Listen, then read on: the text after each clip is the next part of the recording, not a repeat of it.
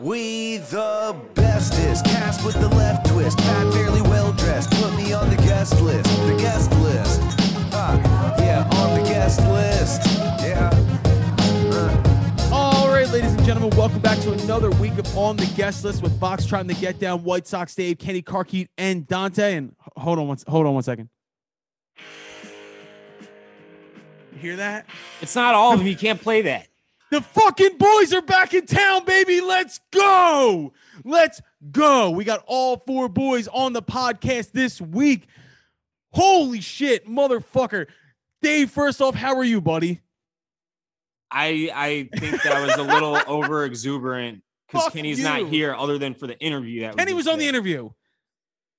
It's not the same. We need him for the intro, but I'm you are good. a buzzkill. You are a buzz killing. No, he's a he's a barstool Chicago degenerate, just down in the dumps. I mean, it's, it's just cancerous in that office. How- I, mean, I love your enthusiasm, Colin. Thank I you. love it. I love it. I love you. What is that supposed to mean? I mean, you're just like, uh, it's not that big of a deal. We don't, No, it's- we don't need we don't need to celebrate. I no, it's not that. It's not that you're here. It's that it's not all four of us for the whole show. I think it's that would be a little different. Then I'd be like, yo, fuck, let's go. I'm still goddamn excited, dude. Uh, Yeah, I'm uh, a little excited. well, speaking of that, dude, Dante, live from his fucking club in Cleveland, Ohio. Dante, how are you, baby? I'm stressed as fuck, man. I've been on ladders, hanging speakers, hanging video boards, trying to get this place open. We got Fisher coming here tomorrow night to DJ, and his tech rider is outrageous. I mean, shit, I've never even, we had to order so much equipment that is impossible to get our hands on. I mean, it's, it's, it's a nightmare, but it, it's fun stress. The stuff like is really, really fun. Welcome back to live music, baby. Uh, by the way, how was uh, Top Gun 2? dude so fucking fun it was awesome I can't you have Top to Gun- see it you have to see it in like the big boy sound theaters somebody messaged me today there's this dx4 theater have you heard of this Oh, where, it like surrounds you and shit? where the the sheet the seats move and shake and shit he Yeah, said yeah, yeah. each one has a sub under it Yep. I've never heard and that. i'm like me neither he said that the one on webster dave that's you know that that's the AMC. I thought right. uh no it's regal he said regal has it That's So- what I. That's the last movie theater I've been to, and they didn't have that. Not that I remember. I saw Joker there. he said they got it and it's playing in that theater. So when I get back to Chicago, I'm fucking definitely going to see it again and doing that. Dude, But yeah, Top it Gun was it was such a great it was such a great movie. They did a great Top, job with it. Top Gun is a top five favorite movie of mine all time, and it looks awesome. Don't tell me anything. Like I've already had something spoiled for me, but I can't. You'll love Dave, are it. you- Dave, are you a Top Gun guy? I wouldn't say a Top Gun guy, but I. It's a. It's Top Gun. I love Top Gun. I'm a But shitty I wouldn't- movie guy. I wouldn't necessarily throw it in my top five, but if it's on, I'm absolutely watching it, and I'll go out of my way to watch it once a year or so. Fuck yeah. Dave, I got a Gun. Dave, I got a great question for you. This is like right up your alley. You're the expert on this. Why do people on Twitter suck so fucking much? Oh, it's the absolute fucking. I I say this. I was t- okay. Here's. I was. I'll tell you guys off camera. I, I had a conversation oh. with someone yesterday. well, I'm gonna tell you my little It, fucking it gets worse every fucking day. bro. Oh, yeah. So so I I tweeted that I was there last night for the premiere, and I didn't look at my tweets for another half hour, forty five minutes. There was a little kind of semi love scene in it, so I pull up my phone. Fucking bad habit. I pull up Twitter. First thing I see is some asshole who's like, hate to break it to you, but he dies in the end. It leaked this past week. And I'm like, mother fucker. No. So the whole fucking movie, I'm like, this sucks. Like, and I didn't tell my friend who I was with, but I'm not gonna, I'm not gonna spoil anything for anybody. Okay. But I was just like, like, what possesses somebody Dante. to piss? No, I'm gonna on guess that that's not what happens, but like like, he definitely shit on your experience, but like Yeah, like you can edit this if you want. He doesn't. but Okay. Okay. he, he made me think. I was that about to fucking freak out on Dante. Oh my right god, there. there. so was I, dude. No, I would, dude. I was the whole fucking time. I'm like, I can't believe it. I'm gonna be devastated. I'm gonna be fucking devastated. It didn't Can't happen, but I was like, dude. it's like, what is wrong with people that they get fucking enjoyment out of just being pieces of shit? I think the movie spoilers are the biggest piece of shit on earth, and I will tell. First Shady off, I, McCoy. I ke- oh fuck Shady McCoy, and I'm a I'm a Marvel guy, so fuck Shady McCoy till he dies. He's one of my favorite Eagles of all time, but fuck him. Uh, when I was in high school, uh, Shutter Island came out, and uh, we were playing a playoff baseball game. Uh, we're having long toss before the game, and my buddy Kev is standing next to me, and he's like, "Yo, Budney, what are you doing after the game?" And I was like, "Oh, me and Dana, who's now my wife, are going to see Shutter Island." And he goes, "Oh yeah." He goes, "Leo was a me- mental patient the entire time," and I was like, "What the fuck is wrong with you?" And he goes, "Oh It's yeah, like- someone." He goes, "Someone spoiled it for me at lunch, so I'm just ruining it for everybody." And I was like, "Fuck, dude!" I, I still haven't seen the movie to this day. I won't say it because I already know everything that happens. That's also might not be what happened. They make it seem like that might be what happened, so you should watch it. All right, fair. That is the end of the movie, though. Like you gotta. It's like up for debate. Was he was he sane or was he not? So Dude, it's a weird be- movie, but it's a good movie. It's kind of like it's kind of scary.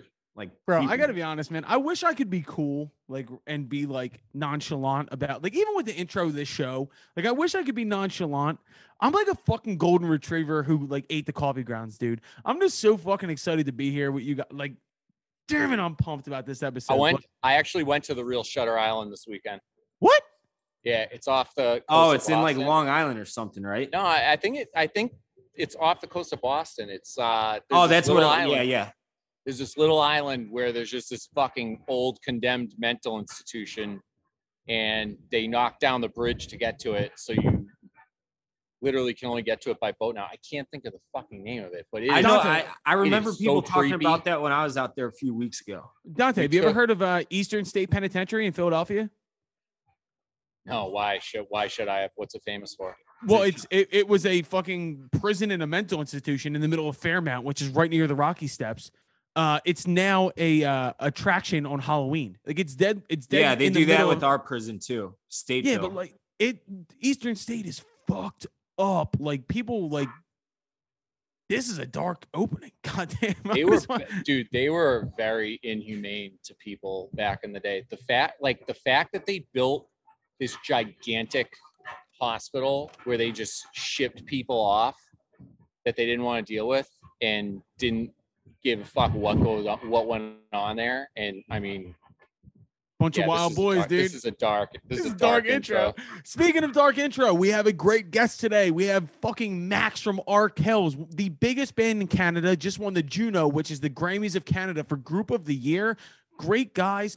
Me and Kenny did the interview. Max is a, an amazing human being, dude. They just did the Grey Cup halftime show. The Grey Cup is like the uh, Canadian Super Super Bowl. Mhm. Uh, they did the halftime performance. They were the headliner, and they brought out the Lumineers and performed with them.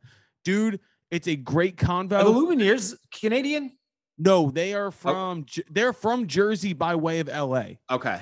Um, but it, dude, amazing convo. I've told this story on the podcast before, but uh, they were the band that when we were like first starting out, we opened for them and we drank their entire rider and we ate all their shit. and so I brought that up to Max, and they're cool though. Like they've used on accident, or or you didn't give a fuck. we walked into the green room and we didn't know we just saw a bottle of Jameson and a big spread, and we were like, dude, this venue's fucking sick. And we drank it all. And then Arkells came in for a sold out show and they were like, What's up, boys? Like we were meeting each other and they were like, Where's all of our stuff? And I was like, What stuff, dude? We drank all that. And they were like, Oh no. But they were cool. And we go into that oh, whole Oh, they're story. Canadians. They can't be like, hey, fuck you, you jag off. This is the most Canadian interview of all time. Max is the most humble guy, sweetest dude, great conversation. And by the way, our boys Congos, who are the biggest piece of shit on earth, get a great shout out in this interview. So stick around for the interview, and we will get into that shortly. But first off, I want to get in. Let's get into some music news. Let's get our feet underneath us. But uh, the biggest music news of the week is fucking Harry Styles drops his new album called Harry's House, which I absolutely loved. And I obviously suck this dude's dick on a daily basis on this podcast. But Dante, have you listened to the album yet? I have not. I listened to the single. Thought it was good. I thought, um, oh treat. I thought treat people with kindness was way better last year or, or two Yeah. years ago. Whenever it dropped, I thought, and I thought he was going to take off or pick up where he left off with that. Um, yeah, I haven't listened to it, but I've seen everybody going gaga for it, especially the girls, which is obviously going to happen. Um, but He it's been getting great reviews. He's a Been hot getting looking great dude. reviews, so I'm looking Yeah. forward to it. Dave, did you listen to any of it? Uh, today at the dog park, I got like three or four songs in. Piqued my interest. I'll finish he- it, and I'll finish it probably within the next 24 hours. I'll give this dude credit from the perspective of he could easily do a layup pop album and everybody would be happy about it. It doesn't sound like it doesn't sound like an 80s album. It doesn't sound like a today album. It just sounds like Harry Styles. And I give the dude a lot of credit. But I will ask this question off the fact that this album is so fucking big. Do you think he's the biggest artist in the world right now? Ah. Absolutely not. Okay, then Dante, who is the biggest artist in the world? it's I don't- cyclical. I don't It's think every- they're Euro- like it- I don't think they're European. That's for sure. So it's an American art. Well, there I, I have numbers to back this up actually. Really. I- If you're going by Spotify numbers, monthly listeners, he's the fourth biggest artist in the world. Who do you think Alright. number one is? I would. s- Is it that Korean BDK or whatever? BTS. And no, it's not BTS. What what number are they? Are they up there? They're not in the top 15. So I've Good, never listened to a single thing they've done. Agreed.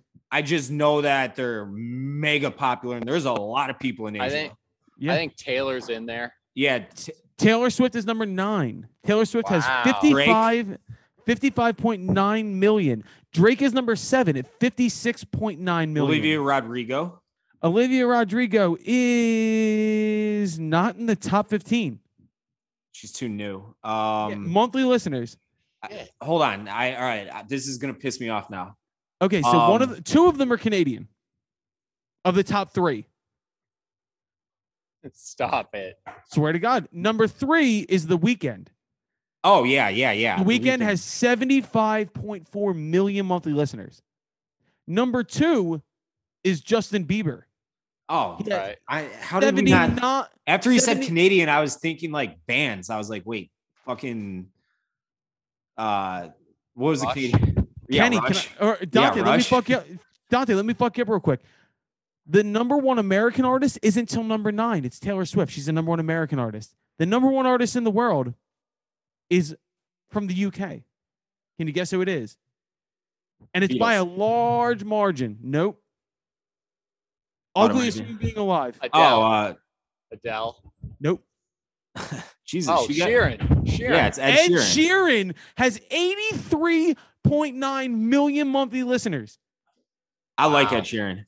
I like Ed Sheeran, but the biggest artist in the world would not have guessed that by a fucking mile. I, Coretta- I'm not. I'm not shocked. I'll say that, but that does surprise me. Who do you think number 10 is? It's another American band. It's a band. It's the only band. Booze, Nope. Chili Peppers, current. Lightning and Lightning and the Thunder is my is my is my hint. Imagine Dragons. Oh, Imagine yeah, Dragons is number 10 with 55 million Wow. monthly. Do I want to be in the top 10 is the question because it's like what the fuck?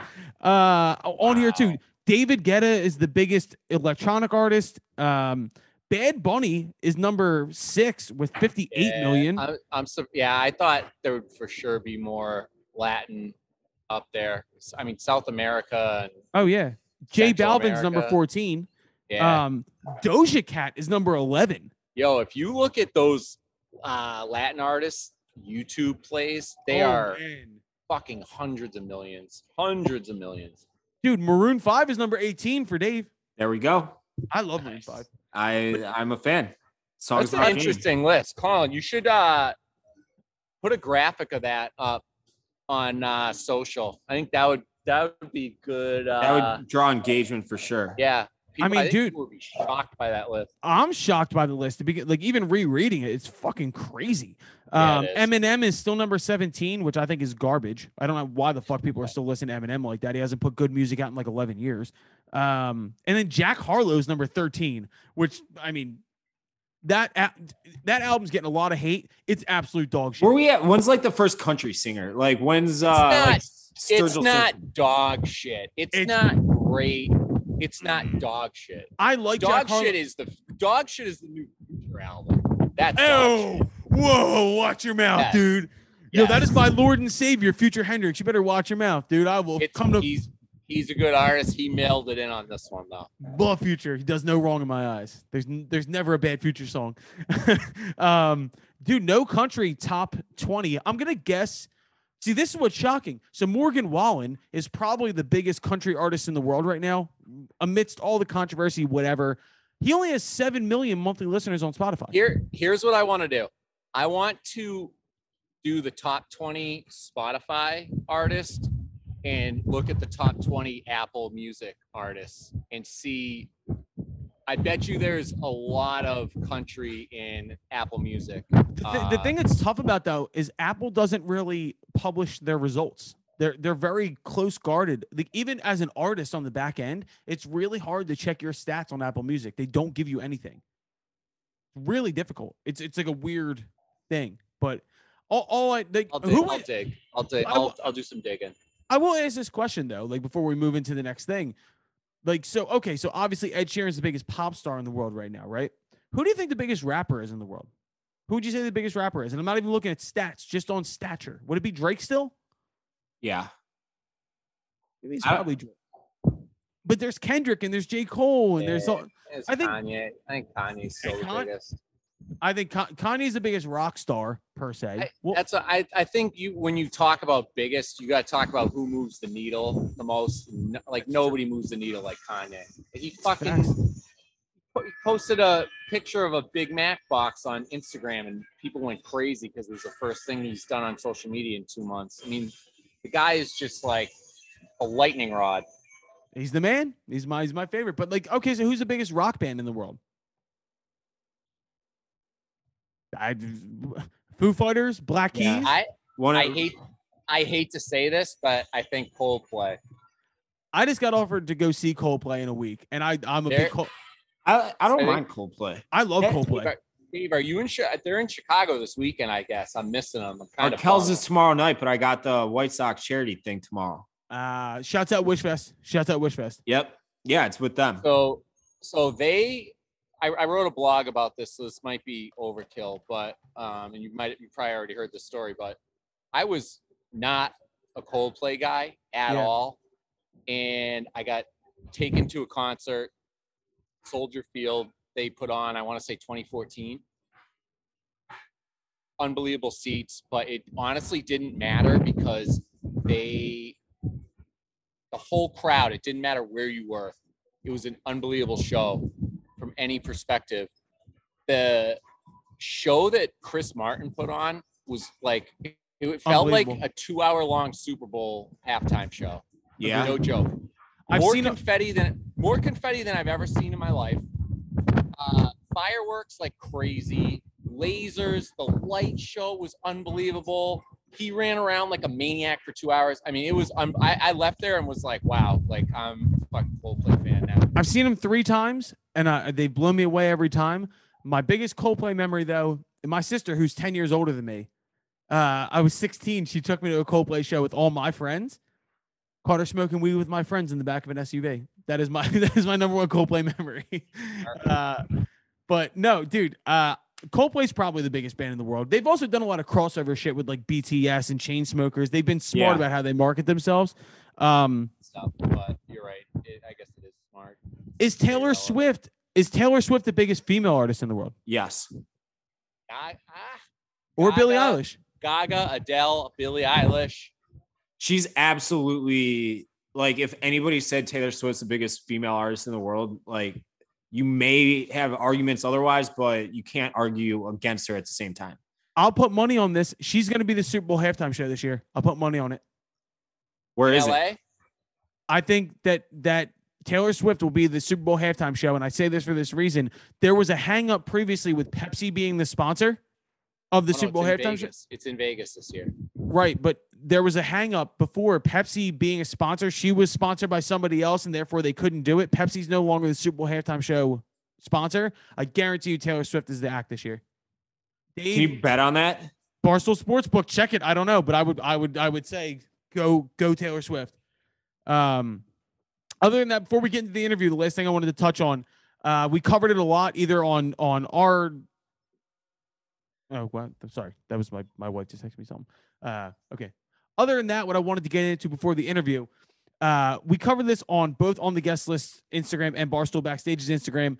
But the entire Halsey situation with her label and the TikTok situation, if you're not familiar, what happened was she went online and said that her label wouldn't release her new song until it garnered enough uh, viral TikTok moment. Yeah. And she was, I am now on the camp. I've been convinced by so many people that this was just a ploy on TikTok to to to demand the song and cause outrage. I'm kind of pissed I got fucking played for a fool because that our video got.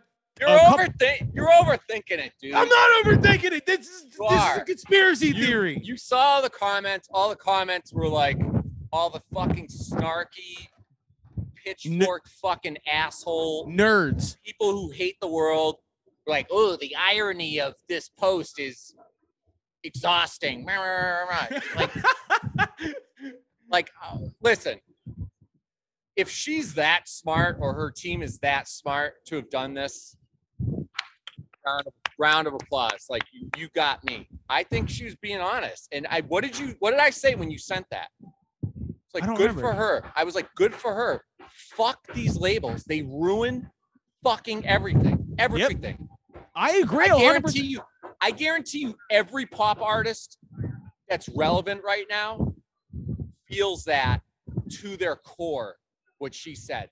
Dude, there's a lot of people who have they- been coming out and responding. Florence to from make- Florence and the Machine. Yeah, dude, they try to make what they see as actual art and what they want, and they have these fucking loser marketing people sit there and shit on it and tell them, no, this isn't going to get radio play. No, this is too long of a song. It needs to be three minutes and 30 seconds or, or less. Or we can't fucking do a TikTok dance to this. Go back to the Mm. drawing board Facts. all it's all fucking bullshit. It's been like this for a while. Bro, I will say this too, though. Of our podcast, who's the one that's had the most major label exposure? Kenny Carkeet. What did Kenny text in the group chat? He was like, fuck, fuck her. That's what she signed up for. That's what he said. He said, that's what you sign up for. And in my in my fucking video, I said, Kenny's a. Kenny's a curmudgeon. He Yeah, Kenny's a cunt, dude. fucking hates every he hates everybody. Yeah, If we ever could get the J- the jaded rock star ever, it's Kenny Carkeet, dog. He's he's a piece of shit. I do agree though. You play stupid games, you win stupid prizes, dude. When you sign up for that shit and they're coming to you in your fucking board meetings with graphs and charts that say this is the TikTok exposure you need to make a song blow up. I also had nerds in my DMs saying like, "Oh, well, if you look at her sales track record, she's gone down this much." I'm like, "Fuck you." She also sells out stadiums. So I- My only point of contention with with that entire thing, and I, I I'm an I realize that I'm an asshole saying this because I love Halsey. I think she's awesome. I do too. she's got a great voice. Her album was really really good. You could tell it was what she wanted to write. It was like a lot of personal experiences and all that. But big but you can't become a household name due to closer with the Chainsmokers Mm. and then sit there and turn around and claim your art isn't being appreciated. Come on. like, come on, man. Oh, facts, dude. Closer closer might be the most artificial hollow fucking song of our entire lifetime. You mean sleeping So- on that mattress that you stole from your roommate back in Dover? or whatever the fuck, it- whatever the fuck that line is. That song's so bad, dude. That was kind Dude. of harsh. No, I'm just saying. Like, No, I mean, you're not if we're- wrong. If, hey, if hey, we're calling spades spades, like, like, come on, you didn't fucking. yeah, Halsey's not out here as Norah Jones. She's not out here writing. Yes. Speaking Yeah, of Norah exactly. Jones, I got a notification from Peloton yesterday. Norah Jones is like my biggest crush of all time. Me too. I love her. I'm in love with Norah Dave, Jones. I didn't know too. this. I didn't know The this. Peloton, so Peloton just added a class that is straight Norah, Norah Jones or it's uh, upcoming or something. I haven't done it yet, but I cannot wait to ride right. on my Hol- bike to those super Dave. pounds. Dave, we need to do uh Buns of Anarchy Norah Jones class with this. You need to lead it. This is this is one of the funnier things I've ever heard because I also got that notification, and the first thing that came to my mind was, "Wow, that's a really odd choice for exercise." Of course, it is. Dude, it's the opposite. of it's the weirdest. it- but I will say that I just tried to call my boy Trace, right? My, like he's one of my producers in Nashville. Me and him found out that we both have an intense love for like a, like a fucking like crush on Norah Jones. I was literally calling him to be hot? She's Yes. attractive. She, I, I- she's In my pretty. she's opinion. not hot. yes, uh, Like not Instagram model, like shit like that. She's her, and she's she's the most talented human being alive. her voice and her hands on those fucking keyboards. She's amazing, amazing. If I could like that. procreate with one person who's not my wife, I would pick Norah Yeah, you, uh, you threw in that quick qualifier there. Save myself is what I did. All right, we've had enough enough conversation. We'll get into on the list off the list in a second. Let's let's real quick go into this unbelievable interview we just did with Max from Arkells. All right, All right, ladies and gentlemen, on the guest list today, we have fucking Canadian royalty in the building. His band just released a new single with Cold War Kids. They're on tour in the US right now. A warm welcome for Hamilton, Ontario's own Max Kerman of Arkells. How are we doing, brother? I'm doing pretty good. Uh, beautiful day. Actually, I'm home for a day. We play Columbus tomorrow. The bus leaves tonight. I'm gonna go see Haim playing in Toronto tonight, What? and then I'm gonna hop on the bus, and then we get to Columbus in the morning. So, so you were you were in New York and Philly this past week, weren't you? Yeah, I mean, so when you first start touring, you know, you have to you sleep over in some you know shitty hotel. You wake up the following morning. You drive anywhere between three and eight hours, depending on uh, the, the distance and what traffic looks like. If you are lucky enough to graduate to a bus, you know, you go to sleep on the bus at you know 1 a.m. and then you wake up in the next town. So we had a couple days off and we played in Philly. We're like, oh, we could like bum around Columbus for you know two days, or we just go home, you know, and then and then hit the road again. So we're home for a couple days and it's, it's nice. It's champagne problems, bro. I love that. Kenny Kenny knows the bus life. Kenny, of course, from AWOLNATION, fucking he knows the the drill. Of I'm course. I'm the three to six hour drive bumming around in a shitty hotel kind of a guy. So I appreciate that. I like that too. It ha- that has its perks as well, but the bus is yeah. nice. It builds character, I'll tell you that much. Uh, Max, to start out, we always do like a little story because usually it's Kenny bringing people on, being like, "Oh yeah, we were playing fucking stadiums together." I have another story, and this involves my band, Foxtrot and the Get Down, opening for Arkells in Philadelphia in 2016. Mm-hmm. And I don't know if you remember this, but I've told this story on the podcast numerous times. But it was one of our first big hometown shows, sold out. You guys were unbelievable, but we didn't know what a rider was. And it was your rider. And we drank all of the Jameson and ate everything in your rider. And you guys walked in and went, dude, where's the Jameson? And we were like, we thought that was for everybody. So I appreciate you being so cool about that because you guys weren't mad. You were cool. But uh, I just thought we'd. no, we you well to be honest, um, we we we probably don't need all the Jameson if we're, if we're being honest with you. It's better if it's sort of shared amongst amongst friends instead of us drinking all of it. Um, but also we've been in that position too as the opening band. And one time I won't mention the band, but there was a miscommunication with whose rider was who or. And we got really reprimanded in a way that I felt was like somewhat over the top. It's like at the end of the day, it's like uh, whatever. It's a thirty to bottle, thirty dollar bottle of booze. Like who cares? So uh, we can never get mad at the openers for if, if we they had a mistake. we had an ongoing prank war with Young the Giant for years of just like while they're on stage, we'd go in their bus and drink their shit and vice versa. whose stuff? Whose stuff was nicer? Uh their stuff, dude. They've always been a tick. They were always a tick ahead of us, especially on the like they had their smoothie makers and their fresh juicers, and we were still like plastic cups and ecological disasters on the bus. oh man, yo! First off, I just want to say, dude, congratulations on the recent Juno.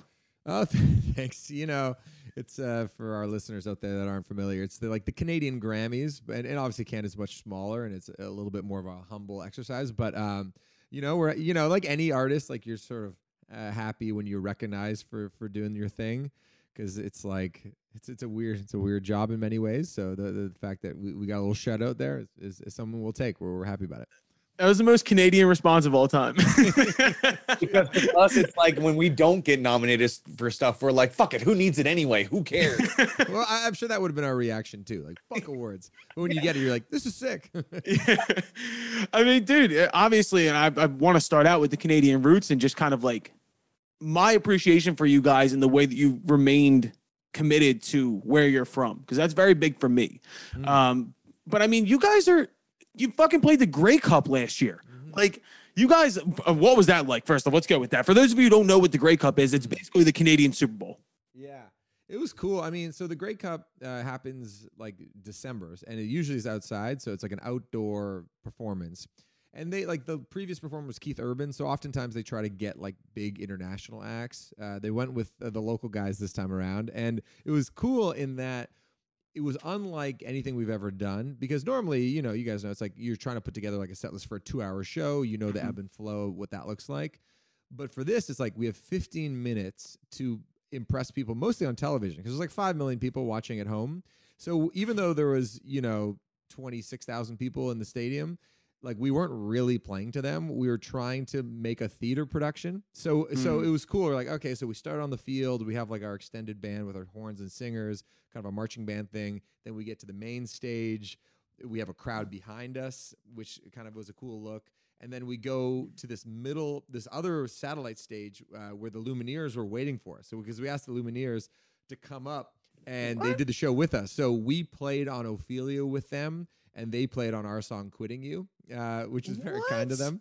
And then we head back to the main stage and we have a song with K Flay. Um, Yeah. And she she flew in for it and we did that song together. So it was, and there was like fireworks and stuff, but it was it was really cool because it's like you know being in a touring band like you can always sort of build on the last thing you've done but we've done that for a very long time and we're proud of the live show that we've developed and, and the and the type of audience that we have but the challenge of yeah a television show is like something completely new and you know you're just taking notes from other Super Bowl halftime shows, whether that's Prince or Springsteen or Bruno Mars and Beyonce and like Anderson Paak, like all it's kind of a collection of all my favorite things, and we're trying to steal steal them all and, and make it your own. So it was cool. It was very very awesome. Life is so different. It is not the same translation, not even close. And by the way, that K Flay song that you guys have with her fucking rips so hard. I love. Ah, thank you. Yeah, she's amazing. Do you know her? Do you know Kristen? Yeah, yeah, I toured with her. Kristen opened for AWOL for like two eight week tours. So like we became Really?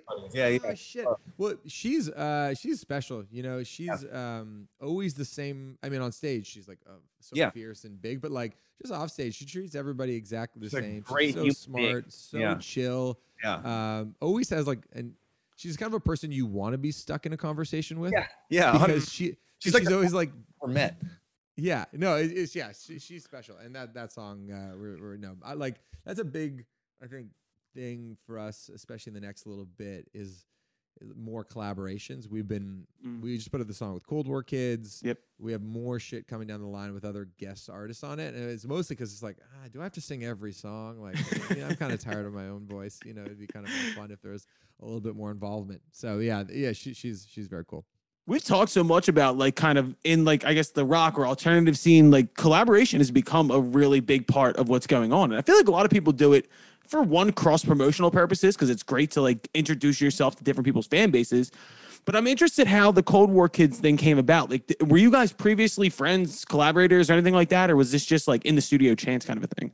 Yeah, so the backstory is that that band means a lot to us. Like when we first started our band, like their first EP was like on heavy rotation. They've of course since like built an incredible career.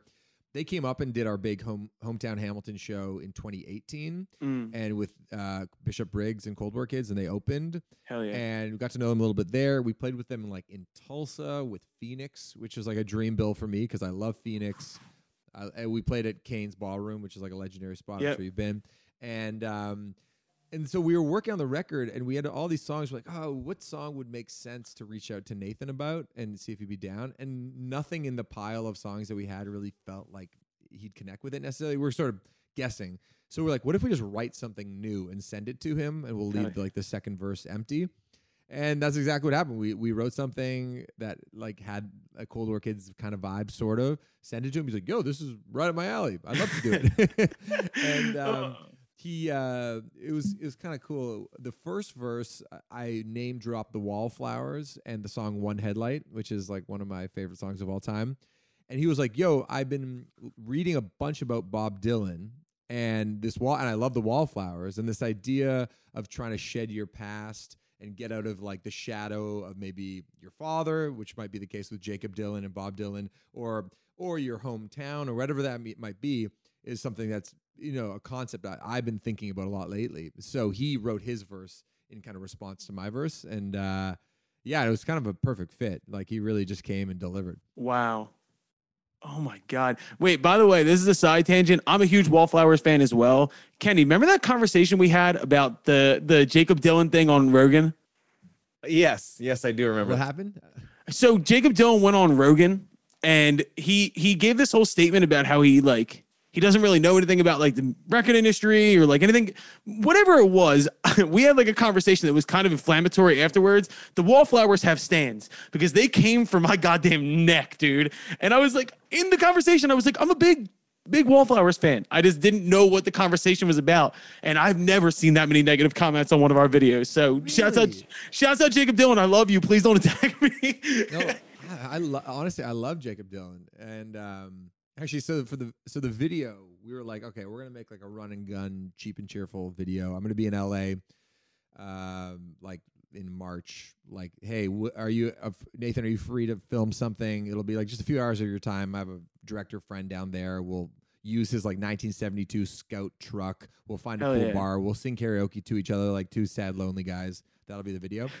And uh, I was like, what if we get Jakob Dylan to make a cameo in the video? And what if we, he's like the valet or something like that, and we like flip him the keys, It's just like, and he just kind of appears for like a second. Hell yeah. that'd be kind of fun. So we tried to reach out to Jakob Dylan. We are like, oh, we know his like, we kind of know his label, or we know a friend of a friend. We start reaching out every possible way. By the way, keep in mind the video is to be filmed on Thursday. It is Sunday night, so we're not really and, and also, we don't know Jakob Dylan. Like Jakob Dylan does not necessarily know our girls. It's not like a pal calling somebody else. So anyway, we did not hear back from Jakob Dylan. I, on the Tuesday, I'm at a dinner, and there's a, a friend of mine who is a comedy writer uh, who works on MacGruber and Last Man on Earth Let's go. and we're all at dinner with Will Forte. And so I've come to know Will Forte a bit. And so we're telling this story about how we're trying to get Jakob Dylan, no dice. And I go to Will, I'm like, Will, do you want to do you want to play the cameo? And he's like, I'd love to. When is it? I'm like, well, it's Thursday. It's in two days from now. He's like, yeah, of course. Sign me up. Yeah, I'll be there. And I'm thinking he's like joking. And then like 10 minutes later, he's like, so when's the video? Four o'clock? Okay, cool. Yeah, I can be it. And by the way, the video, uh, the video, if you guys are familiar with LA geography, if your listeners are, uh, the video is being filmed in downtown LA. Will lives in Santa Monica. And asking someone to drive from Santa Monica to downtown LA in trap in rush hour traffic at 4 p.m. Hour, hour and a half. Yeah, it's an insane ass. Like, Oh my mo- like a friend wouldn't do that, let alone uh, a movie star. Let alone MacGruber is gonna alone- fucking hop. Well, I mean, that's Kenny's life, dude. Kenny lives. Kenny, where do you you live? I'm in Thousand Oaks now. I'm like 40 minutes north of LA, but I was in Santa Monica for fucking you know, you know how all this is. yeah. But, it's uh, so it's like it's seven miles, but it's 49 minutes. You're like, yeah. Oh god. But he came and he and he was he plays like the role of like the doting bartender who just wants to be our friend and like wants to sing along, but like you know if you go to a concert and you could tell the one person who like doesn't know the words but desperately wants to sing along, Yeah, yeah, yeah, yeah. mouthing it a, kind of incorrectly. chewing So- gum thing that they do. Yeah. yeah, yeah. Did you ever consider having Will Forte play Jakob Dylan? Like that could have. Yeah, what would that? What would his wardrobe be like? I don't know what that would look like. just like a flannel or just a thing that says I'm Jakob Dylan. Like I don't know. Oh my god. No, the new song is great. Um and I've I've been a fan of the music forever since fucking leather jacket and and everything, but I've really noticed like with like especially with like knocking on the door forward, you guys have really expanded to this kind of stadium sound. And has your like experience doing like the rally or the the giant tours in Canada influenced the sound today? That's a good question. Um, yeah, I do think like we, you know, we, we've always tried to lean into the sing along, and the shows have always been like a very communal thing. It's like the sh- the best show kind of works when everybody's like trying as hard as we are, and that's what we tell everybody. It's like this show's good if everybody's like dancing and singing and feeling it. And um, Yeah, but I'm like, uh, you know, I'm a sucker for like hold the mic out and let everybody else sing along. You know, like the song doesn't really get better than that. You know, I think that's like the bug you know you get when you first start touring. If you're like in a place far away from where you live and you don't know anybody in the crowd, there's no Yeah. like cousin or roommate or parents there, but people are singing along. You're like, this is amazing. Like, it doesn't, you know, doesn't really get better, Have them in the palm of your hand. You're like, go left. They go left, right, right, jump. right? You're like, I have you. it's awesome. The real skill is if you can control when you're doing those early shows where there's fucking five people, if you can control the five people. Like, you know, like you get a stadium of people who are all kind of moving in unison. If you can get the scattered crowd to get into it, that's when you're really doing some shit. Yeah, I mean that that's actually the harder gig too. Like sometimes, Oh, you know, yeah. when when we play smaller shows, like that's a lot more work. If you have a bunch, you have thousands of people there that are just like excited to see you. You're like, it's kind of easy on a certain level. But but if you can command that smaller crowd and get everybody locked in, that's when you know you're doing a good job. What were your first like US shows like? Because I know you guys obviously want to we've brought up the Canadian thing, but like what when you guys first started breaking into the US, what was that like for you? No, I mean it's like every other like you know shitty club tour. It's like you know, I mean we've we've played with so many bands down here, uh, like small headline runs. We've like opened for, you know, it's the thing about our band is we're kind of a tweener band in that.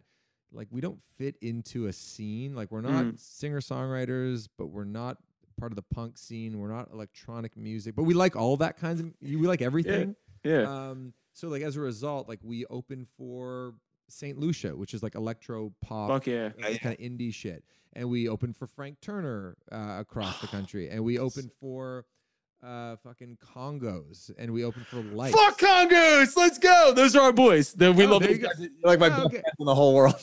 I think they're gonna be on next week actually. Oh, there you go.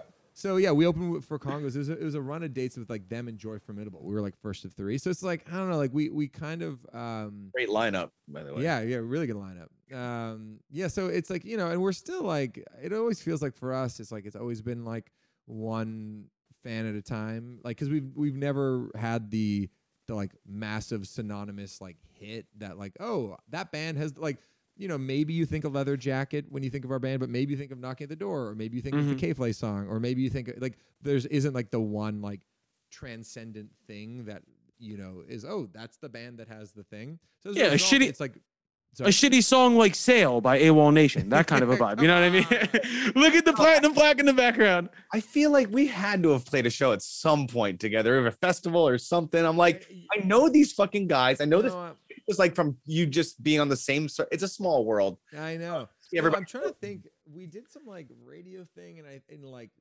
Louisville. Where's the gathering? There's Yeah, you guys did a radio thing. Uh. I, I think I saw you guys there. We were on like earlier in the day at like a different like that. venue or Yeah, something. yeah, yeah. Dude, how weird is the ga- I did the gathering too. How weird the gathering's cool, but it's also so weird. Did you do what venue did you do at the It gathering? was- we did some like acoustic thing. I don't know. That, that, Dude, that world is, is like, Our our boys from fucking uh the Orphan the Poet, Kenny's uh co-writing guys. We were playing, we we were opening for Bishop Briggs that night at sick. the the main joint. Uh, I forget the uh, the ballroom, whatever it is.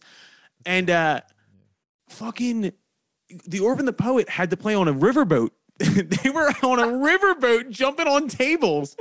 The gathering's a weird spot. Yo. It was it was a good experience, but it's a weird joint. There's so many things like that though, where it's just like it's radio showcase. That's Yep. straight up pay to play kind of stuff. But it's still fun 'cause you see your friends and you laugh and yeah, yeah. yeah. But Kenny, would you, would you say that with AWOL stuff, like you guys are a kind of in, in you genre hop a lot too, right? Like, Same. that was the that was the tough. We toured with like Prophets of Rage, which was like Rage Against the Machine essentially. But then we'd also tour with like Young the Giant, right? It's like Mm. so such a different spectrum, and we would have to tailor our sets. We would still try to keep it ourselves, but yeah, you know, you have to tailor your set to what you're playing. Same with festivals, like depending on what. At one moment, uh, Sail was going pop.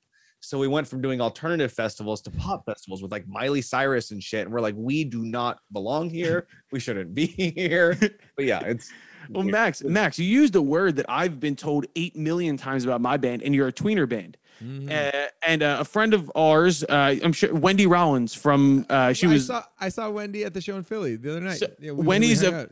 Wendy's a very close friend of mine, and Mm. I remember her always telling me, you know, you guys could either go the AAA radio route, you can go alternative radio, and I don't know if you want to pick one, but you're kind of in between. And I, I've always kind of taken that as a badge of honor. Like, um, for you, did you guys ever want to go one specific route, or have you always stayed true to just kind of like, we are our Arkells, this is what we sound like? Yeah, I mean, it it really feels like disingenuous, disingenuous if uh, we try to do a particular thing because it's like I think I have like ADD where like my interests, like I just couldn't like do the same thing, like where it's like, oh, I'm just gonna make the same style record over and over and over again, and uh, and maybe that's to my detriment on some level because sometimes like when you see those bands that are like firmly in like the Americana singer songwriter folk world, then they just like lean into that.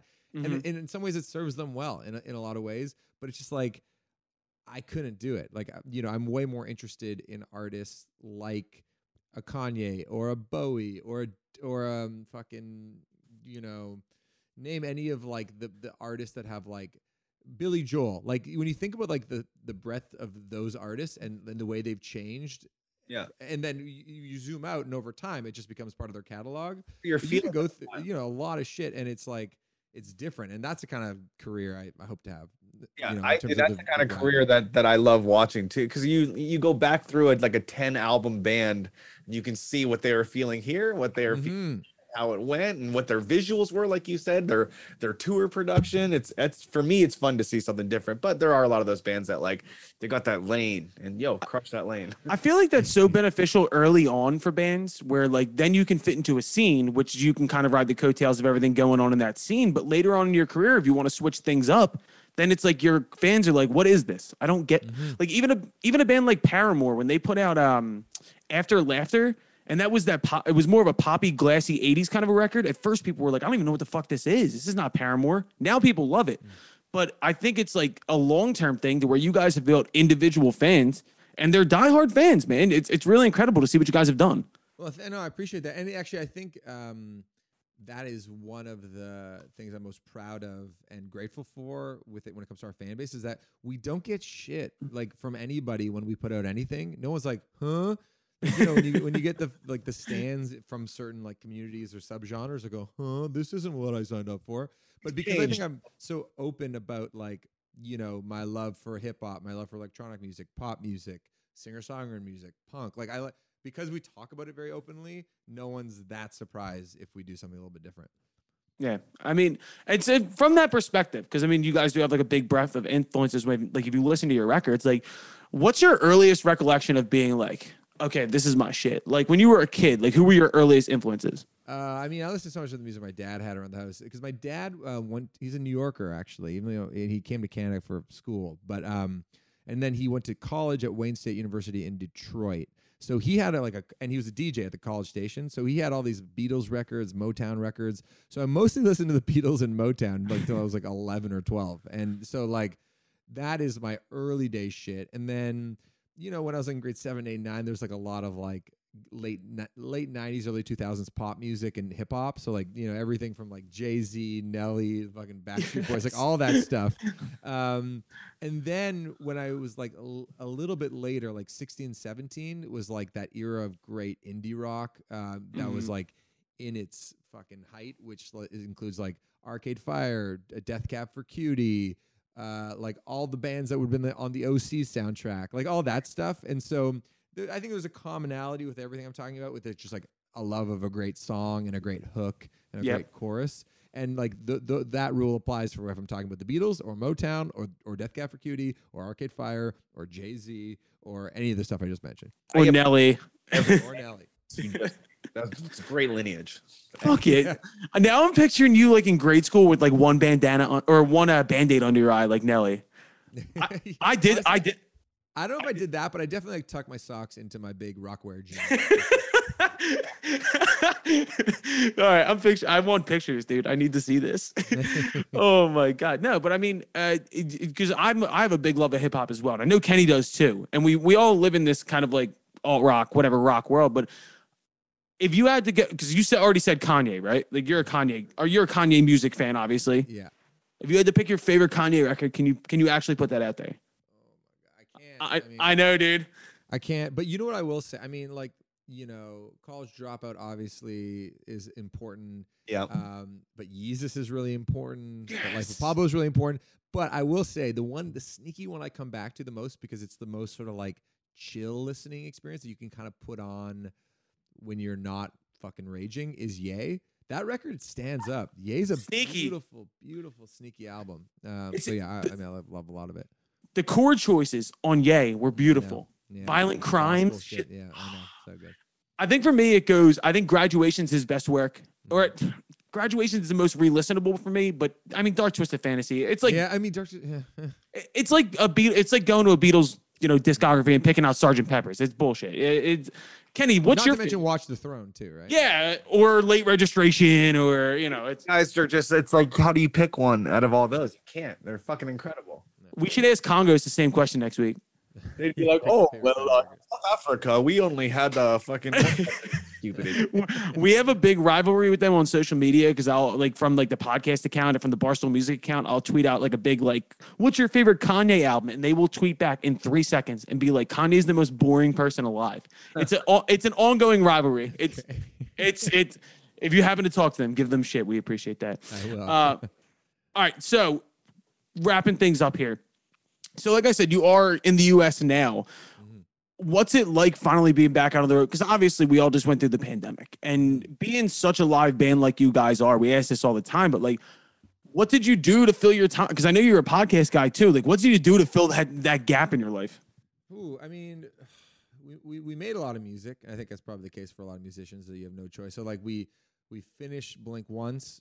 Uh, we made like an acoustic record. Blink twice is coming. So we kind of like three albums worth of stuff that that is uh, either been put out or going to be coming out soon. Um, yeah, I mean, and we we thought a lot about like we we got a chance to play last summer too, and a, a few dates last year. So you know, we had, we had projects to work on, but I will say, like, yeah, being back on the road, like everybody's like kind of looking at it with fresh eyes because we because our band went really consistently for like eleven straight years, right? Like Yeah. we never took any time off. I actually felt ba- really felt bad for bands that like had taken 2019 off because they're like, yo, Mm. 2020 is my year. I wrap things up in 2018, 2019. I'm gonna write. I'm gonna just t- chill.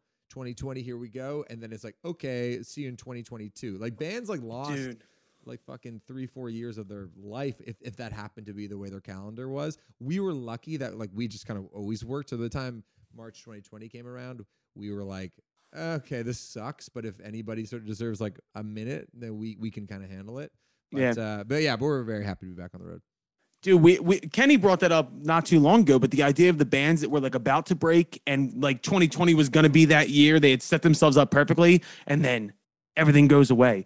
Like that, you, you only get a chance to introduce yourself on a big stage once, and like that's just such a shitty. Like I can't believe that we've all come out of this somehow. It's it's it's it's nuts, man. But you guys are obviously fucking killing it. Uh, so you're in Columbus this week. Who where where else? You in? Uh, Chicago, Detroit. Uh, so we'll be uh, yeah, we're stu- we're stu- we're playing at House of Blues in Chicago. Uh, I think the Majestic in Detroit. We're gonna, we're gonna have to cover a Motown song. I don't know which one yet, but Great, uh, great venues. Yeah. That uh, Chicago House of Blues, something special about it. I, I always seem to get really drunk as fuck there and see great shows there. Something special about that place. Kenny, where are you? You're in LA though, right now. Yeah, I'm just north of LA. Yeah. And then we have two other members of the podcast who will be on for the rest of the episode who are both in Chicago. Mm, so I may need I may need you to bring our big dumb idiot White Sox Dave out on stage and just we have this ongoing thing where we're trying to turn him into a rock star. And Cool. We were playing a big show in December with OAR in Chicago. Oh, nice. And White Sox Dave was supposed to come up on stage with us and play Highway to Hell on the guitar. And he pussied out. And as I'm on stage, walks through the crowd and goes, Colin, I'm not doing it. and we have cameras on. Like, and I'm like, what do you mean you're not doing it? what do so you he, mean? he he got beer muscles and came up on stage and played the tambourine and screamed into the microphone. The I feel like. The tambo. I'm and if you look at Dave, like the tambo was an odd choice for him because he's a, he's a burly dude. Like I would love to send Dave your way and make him come up and get on stage. That's amazing. Yeah, yo, but Oh. uh, seriously, if they want to come, just let me know. We'll put them on the list. No, it's no problem at all. Will do, brother. Uh, dude, everybody go check out Arkells on tour. If you are in Canada, go to the rally because I saw you have Philly boys on there. You have Mount Joy coming out. That's right. Yeah, they're opening up. Uh, Hell yeah. K Flay's on the bill too, so it's gonna be it's gonna be awesome. Hell yeah, man. Well, everybody go check out Arkells. They got a new single. Max, thank you so much for the time, brother. We'll see you soon, all right? All right, so that was our friend Max Kerman from the band Arkells. If you're in America, he's going to be in Chicago this week and Columbus, Ohio. Go see them. They're at the House of Blues in Chicago. Amazing band. Go stream all their shit and their new song with Cold War Kids. Absolutely outstanding stuff. Um, and we'll get we have more news to get. We're not gonna even break the news this week. We're, we'll fucking wait on it. But regardless, um, let's go on the list off the list. Let's just jump right in next. We're, we're crunched on time here. Uh, Dave, why don't you start with on the list? Norah Jones. I, I decided just now that instead of falling asleep to like Netflix or whatever tonight, she's gonna throw on Norah Jones, turn the computer like backlight off, and just pass out. Yeah, I'm sure you're gonna pass out there. I love her. I love, Love. you, dude. Don't I- I do know love- why you didn't come. Dude, she has this amazing album uh, with Billie Joe Armstrong from Green Day. It's Yeah. a duet album uh, called Foreverly, where they just cover Everly Brothers songs together. God damn it, I love Norah Jones, dude. It's it, I have listened to her every song she's probably ever released to the public. I have I have listened to at least once. Dude, I love shit. that. I I thought I knew everything about you. I'm like I've said this for years. enigma. Dude, I've never heard this. So you're an enigma. I, I Why do you? It's that's not true at all. I have like you can. no, you here, are. You're Dave. Come on. If if if someone if I went up to hundred people and asked them who do you think his favorite female artist in the world is, 2018, slash April 29, crush. 2018 feels like a Slash Norah Jones kind of morning. slash January 20th. he's receipts. J- January 20th, 2016. It feels like a Norah Jones kind of day. Uh, Norah Jones. I wrote a blog about Norah Jones. Oh, Norah Jones. You've clearly never. Um. So, oh, this was me and Brandon Walker arguing about best voices of all time. I said take off Mariah Carey and insert one of Bonnie Raitt or Norah Jones. Um, January, July 12th or 10th, 2016. Um, uh, Chief said Adele is the queen, and I I responded Norah Jones. Oh, let's I've go. been the biggest This is Norah Jones fan for years. I've said He this was to so at many. the fucking uh, Chicago theater. Was it New Year's? I, she was somewhere recently, and I, I couldn't go, and I was irate with myself. dude, I've said this a lot to a lot of people. Dave Williams is more than meets the eye, dude. Deeper guy. And I True. fucking dude, Dave, hell yeah. Let's I, go. I mean, it's Norah Jones. I think she supersedes taste. I think Agreed. if anybody heard a Norah Guys, Jones we song, gotta get her on the show. We gotta get her on the show. I would pass out and cry. We gotta get her on here. we uh, we will reach out to her people. We'll figure it out. I, I think it would just be 20 minutes of us just staring at her being like, so Can you sing for us? yeah. Can you just play the piano, please? Damn, this is sick, dude. Dante, who's on your list? Tom motherfucking Cruise. Tom Cheese, let's go. Uh saw Top Gun Maverick last night. I I don't know if we were recording when I talked about it earlier, but I think so, yeah. uh yeah, I already talked about what a great movie it was. I mean, I walked out of the theater and I said this to my buddy. I don't care how fucking crazy he is. He's a lunatic. Yeah, he he's is. into science. He's into Scientology. He fucking jumps on couches, yells, screams. I don't care about it. I don't care about any of that stuff. He makes unbelievable movies. That's all the guy does. Yeah, he's he's one of he's one of our last true movie stars left in the world. that is Facts. true. I, that's actually a good point. I had never thought of that because who's a movie star these days? They're all like his age, like Tom Cruise. Dude, Those guys aren't fucking movie stars, man. No, exactly. He's like. I would say maybe Liam Helmsworth has potential. Chris, Chris, Hems, Chris Chris, Hemsworth. Chris Helmsworth. Yeah, yeah, yeah, I I, agree always with think of that. Miley's husband. Well, I mean, right now it's probably Chris Pratt. He's doing all these like he's doing like Jurassic Tom, Park. They're not Tom fucking Cruise. Like they No, don't grow up. I mean, he literally could snap his fingers, bang any chick that's ever walked the face of the earth. Facts. He could snap his fingers, and any guy in the world would want to have a beer with him. Facts. Uh, I mean, he's just he's the one of the most likable fucking people, and he is unbelievable at what he does. I love Tom Cruise is the fucking man. I love him. Dude, can I tell you a story? My He's best friend, treasure. my best friend Sean, ever since we were kids, he's always hated Tom Cruise, like since we were kids. And I'm always like, dude, he's like in like five of my favorite movies. How the fuck do you hate Tom Cruise? And he calls him Tom Cheese. He won't call him Tom Cruise. He calls him Tom Cheese. And I finally got it out of him why he hates him. And it's because of the Dark Knight. Have you ever heard the backstory with this? I don't think You- so. Do you know how Katie Holmes, who was his wife, was in the first Batman movie but wasn't Yeah. in the second one? It's because Tom Cruise forbid her to die in a movie. Huh. And so that's why Maggie Gyllenhaal became Rachel in the second Yeah, movie. yeah. And so because of that, Co- my boy Sean Kovacs hates Tom Cruise to a fucking Why would you? That's like I would, dude. No, so 'cause he- Frank the he's like- Tank is Frank the Tank's doing this like movie with Michelangelo. I saw probably this. so they want to film with me in Chicago. I'm like, yes, under one condition, I have to die. like I want a gruesome, like head chopped off, like rolling down the street like tumbleweed death, like Game of Thrones style. Like that'd be sweet. Why wouldn't he want to die in a movie? That's fucked up. No, I well, don't. the, Tom, the Tom Cruise shit is weird, but Kovacs' thing is always like, he's like, you ever look at Maggie Gyllenhaal? He's like, you fucking robbed me of of Kate. Uh, what is- what's her name? The the actress, his ex wife, Katie Holmes. He's like, Katie Holmes so hot. He's like, fucking Maggie Gyllenhaal. Seriously? And I'm like, wait, that's why you hate Tom Cruise? I'm like, he's the fucking Dante. I agree with you, hundred percent. Um, I can't wait to see Top Gun. I'm going tomorrow night at midnight. Um, my on the list is Vincent Chase, my dog. And I'll tell you the story. Yesterday, my wife was walking my dog, and some dude that's our neighbor was walking down the street and said, Wow, Vinny got fat. Like he's, he's like, Wow, Vinny's been eating good. Vinny's fat now. And my wife was devastated, devastated, texting me, like, Oh my God, is he fat? Whatever. I'm like, No. Today, we took him on a walk. This is right before we started recording. My dog saw the same guy and absolutely body slammed him. My dog took off the ground and body slammed this guy. Vinny does not do that to anybody. And I'm dead serious. We both walked away and we're like, that was revenge. I'm sw- I swear to God, this dog remembered what he said and body slammed the shit out of this guy. My dog's 100 pounds. He's a big fucking boy. Shouts out Vincent Chase, my dog. Love Did uh, is he gonna lose weight? Probably.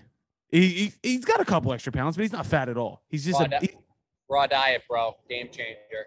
That's Yeah, what well- I- Not, not cheap, but it's game changer. I'll take Hey. it. dude, that's all AC. uh, So I got home. What's today? What the fuck is today? Wednesday. I got Wednesday. home Sunday, Wednesday. and I Ace has had the same bowl of dog food. All he eats is marrow, marrow and and like smaller shit. He's gonna Yo. be. Uh, he he could live till twenty. I bet. My work, my wife just texted me and said, I heard that. She can hear me through the floor. Called Yo. Before it's gone, I got to show you my favorite part of this club Yeah, yeah. going by right now. We have a train. We have a freight train that goes through like once an hour. See it? That's the most Cleveland shit I've ever seen in my entire life. So we purposely didn't build the wall up the back so that I like that. see it. So it passes by. We also have monster fucking tanker ships that go down the river right here. That bridge that the train's going over goes up. These huge tanker ships go down, but it's dope. And our sound system is so fucking sick that you can't even hear the train when it goes by. You just see it, and we hit it. We blast it with lights and That's pretty sick, actually. When it goes by at night, my Shout it out. What's the name of the club? forward. Cleveland. Forward. Uh, I get like giddy at night when the train goes by. It's like I am a little kid every time. I I like lose my mind. Dante, have you ever seen the video? It's on YouTube. It's called uh, the fake tourism board video of Cleveland. Yeah, I have it. Yeah. oh man, it's, I, funny, but that was my impression of Cleveland all throughout high school and college. everybody's everybody's Uh, Dave, everyone everyone comes here and they're like, city's really not that bad. A lot of good restaurants, a lot of good bars. People are awesome. I don't know why everyone shits on it so much. they say, "Welcome to Cleveland. Here, look at both of our buildings. Our entire economy is based on LeBron James." Uh, Dave, who's off your list? Off my list, uh, we'll stick to dogs. The lady tried to say Ace bitter at the dog park today. Not true. Got into it with her. So she, I saw her walk in. Ace was with me, and I was at the opposite end of the park. I saw her walk in. She, I've seen her before. She's super tall. She's like six three. And um, she came in with her dog, and her dog got into it with another dog. And Ace obviously hears all the commotion. He goes to see what's up, and so I go to grab Ace so he doesn't get his head ripped off. And I pull him back. I'm like, "Come here, come here, come here." And she's like, "Excuse me, is that your dog? He just bit me." I'm like, "He was with me the entire time. Like, what are you talking about?" She's like, "He bit me. I, I'm bleeding." I'm like, "No, he didn't. He couldn't have bit you." Like, so we argued about it for a few minutes, and a couple people backed me up who I was sitting by, and uh, so she took her dog and left. And she was a little too sassy for my pleasure, and she accused Ace of um, malintent that I that he doesn't even have in him. So she's Wait, off my list. Dave, was this lady Eddie from Barstool Chicago? It wasn't. but He would have though. that video is tough, dude. It's not. It's not a good one. Not a good not a look good for look. Ed. Not a good look for Ed, dude. Uh, Dante, who's off your list? Once again, I know I I sound like a fucking broken record, but tour managers, man, it just Facts. bane of my existence. I mean, this time, just everything about the hospitality rider, the tech rider. It's just, I know their job is to look out for their artists, number one, but just be realistic and be civil and polite. It's not that much to ask. I mean, there's a fucking supply chain shortage the Mm. world has never seen going on. These guys are at, are like, we don't care. They have some obscure brand new mixer that Pioneer dropped that everybody fucking wants. They're back ordered till 2023. Festivals can't get them right now, and they won't take no for an answer. So, got to drive up to fucking Grand Rapids, Michigan, pick this thing up Jesus. borrow it and then drive it down to Louisville, Kentucky for some fucking show on Friday for this What the guy. fuck? Ritz Hotel isn't nice enough, even though it's the like nicest hotel in Cleveland by a mile. Uh, just everything. They just complain about everything. They suck. Dude, when he shows up, just give him an iPod hookup and a fucking plate of chicken No, nuggets. he'll be the man. He he. I've met him before. He's the fucking coolest guy in the world. He's he's a blast. It's again, it's never the artist. It's always their fucking tour manager. Always. The worst. Damn. That sucks balls, dude. That Yeah, drive off my fucking list. from Ohio, what to Ohio to Louisville is probably what, like five hours? I don't know. I'm not doing. We're sending one of our uh, one of our lackeys. One of the underlings. Yeah. Yeah. That's that's. I was gonna say. Dante. That sounds like the most miserable day of like sounds in, terrible. in history. Driving alone just to drop a speaker off. Shouts Fuck out to the that. underlings, dude. Shouts out to the underlings. I love that. Uh, my my off the list, just to wrap this up. Uh, our internet commenters. Uh, I've recently been working on the Barstool Backstage account. Uh, everybody's a piece of shit online. Oh my god, dude! There's this amazing story about. This was my first day taking over the account about Pearl Jam. Their drummer getting COVID, and they brought a kid up to play drums. And the main account of Barstool retweeted it. So I'm getting all the alerts. The video got 3 million fucking views. And all it was was a COVID argument. Or like, they're like, wow, he only played one song. Like, what the fuck is that about? And I'm like, dude, this is a cool story. Uh, dude, there was a large argument about whether or not the town next to Oakland, where he was from, or Oakland, they're like, he's not from Oakland. He's he's from this town. It's not that cool. I'm like, oh my God, shut the fuck up, dude. I was, dude. Back to back to my question to Dave. Dave, why do people on Twitter suck so much? oh my dude God. everybody's so the most recent run in i had it was there's been a couple. Um this kid will schreiber uh he I, I he's not listening to this but he listens to like the dog walking shit. He is the biggest fucking cocksucker of all time. He dms me constantly to the point where i'm like pick a bar and let me know where it's at and i will come and fight you right now. I swear to god i've said this. He talks shit on to all the Barstool Chicago accounts, DMs me incessantly, but I can't block him because then he wins. And then he leaves comments like asking Portnoy to fire me nonstop. And he's this like 23 year old fucking douchebag. And I, I just like, I'm pretty good at ignoring a lot of them. It's the fucking relentless ones that I'm just like, fuck this. But working on the internet, it's draining in that regard. dude I, I made the mistake of of we posted this one video once again, got a ton of views. Of it was the Dillon Francis video where he's playing Fortnite, Dante, and everybody was commenting like fake. This is fake. This is bullshit. Why'd you post this as a fake? His So- controller's not even plugged in. So I Like- went on every one of like the 400 comments and just wrote real. It's real. It's real. By the way, this is real. And they'd comment back and be like, no, it's not. And I'd be like, nah, check it again. It's real. And they're like, why do you keep saying it's real? I'm like, it's real. I don't know. And I was having a great fucking time, dude. I love that. I, love, love, I hate internet. troll back, baby. Troll back. Oh, I just kept saying was all I kept saying was real, real, real. No, no, no, check it again. It's real. Fuck them. All right, that's this week's episode. Uh, shout out to Kenny Carkeet for Nickelodeon. Uh, shouts out to Max from Arkells. Amazing interview. Please go check those guys out. We have an interview that is so fucking big coming up that I literally can't actually believe it's a thing. I'm not saying who it is because I'm not going to jinx it. I'm knocking on wood. But we got an email that is literally mind blowing. It couldn't be any fucking bigger. I It really I'm- couldn't. It really couldn't. It couldn't be any bigger. And we didn't even ask. Maybe Barstool will actually acknowledge our existence after it. Maybe.